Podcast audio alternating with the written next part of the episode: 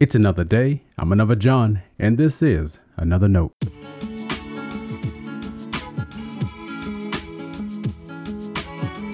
Today's edition of Another Note is titled, Are We the Idols?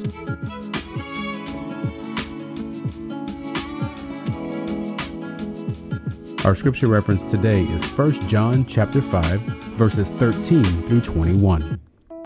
As always, may the Lord add a blessing to the reading and hearing of His holy word.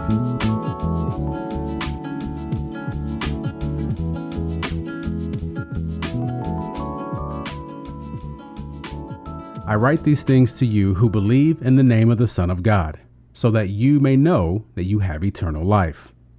And this is the boldness we have in Him, that if we ask anything according to His will, He hears us. And if we know that he hears us in whatever we ask, we know that we have obtained the request made of him. If you see your brother or sister committing what is not a mortal sin, you will ask, and God will give life to such a one, to those whose sin is not mortal. There is sin that is mortal. I do not say that you should pray about that. All wrongdoing is sin, but there is sin that is not mortal.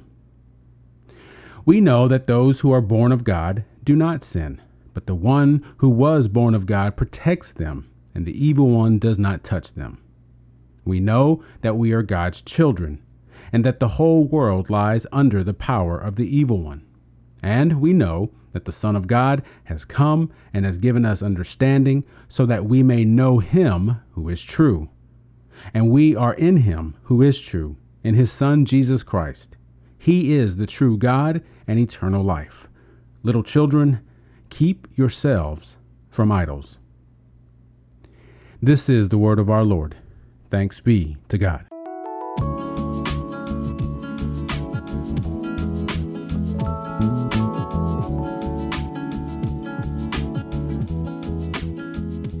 I once read people have to hear something seven to eight times before they begin to eternalize it. Well, I haven't counted, but this has to be the millionth time I've emphasized this idea.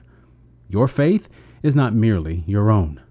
What you believe and profess isn't just between you and the Lord. I can say that with confidence because I learned everything you did. Think of all the self sufficiency lessons we've heard. You can guarantee you've heard that more than what I'm about to say. As a result, those ideas crept into our walk with God, and we self talked our way from a shared discipleship. Now, of course, yes, you and I have personal responsibilities. There are personal decisions to make and individual priorities to set. But that does not take away from the communal nature God designed us for.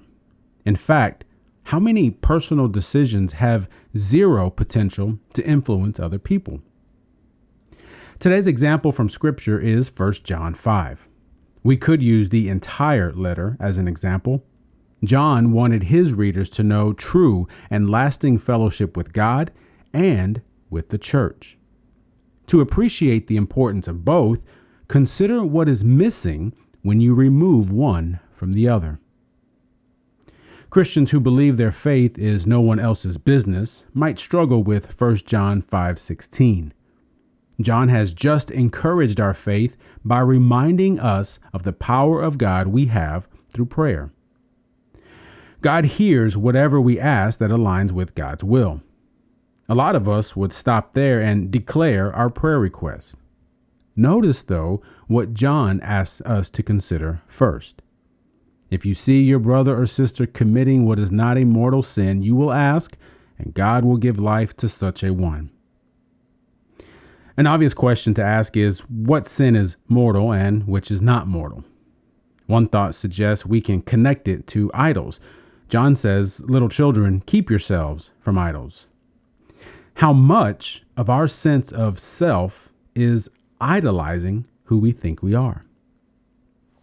But I hadn't planned for us to delve into that together. So for now, let's appreciate part of a larger picture John gave us.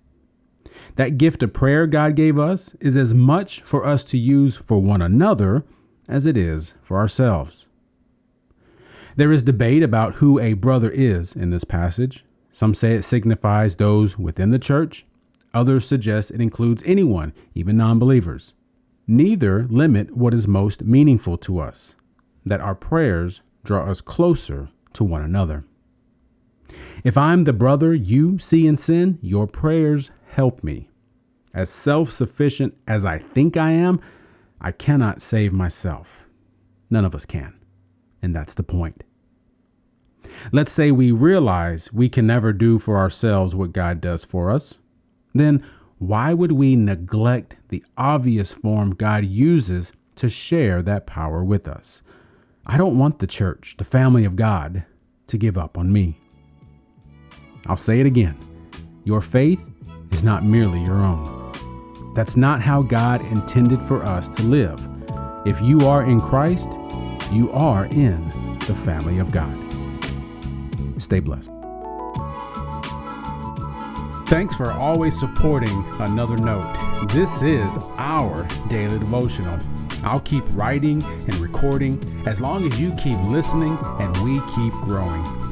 If you ever find another note on iTunes or anywhere else podcasts are available, make sure to leave a review so others can join us. And the easiest way to connect with me is online at anotherjohn.com. God be with you.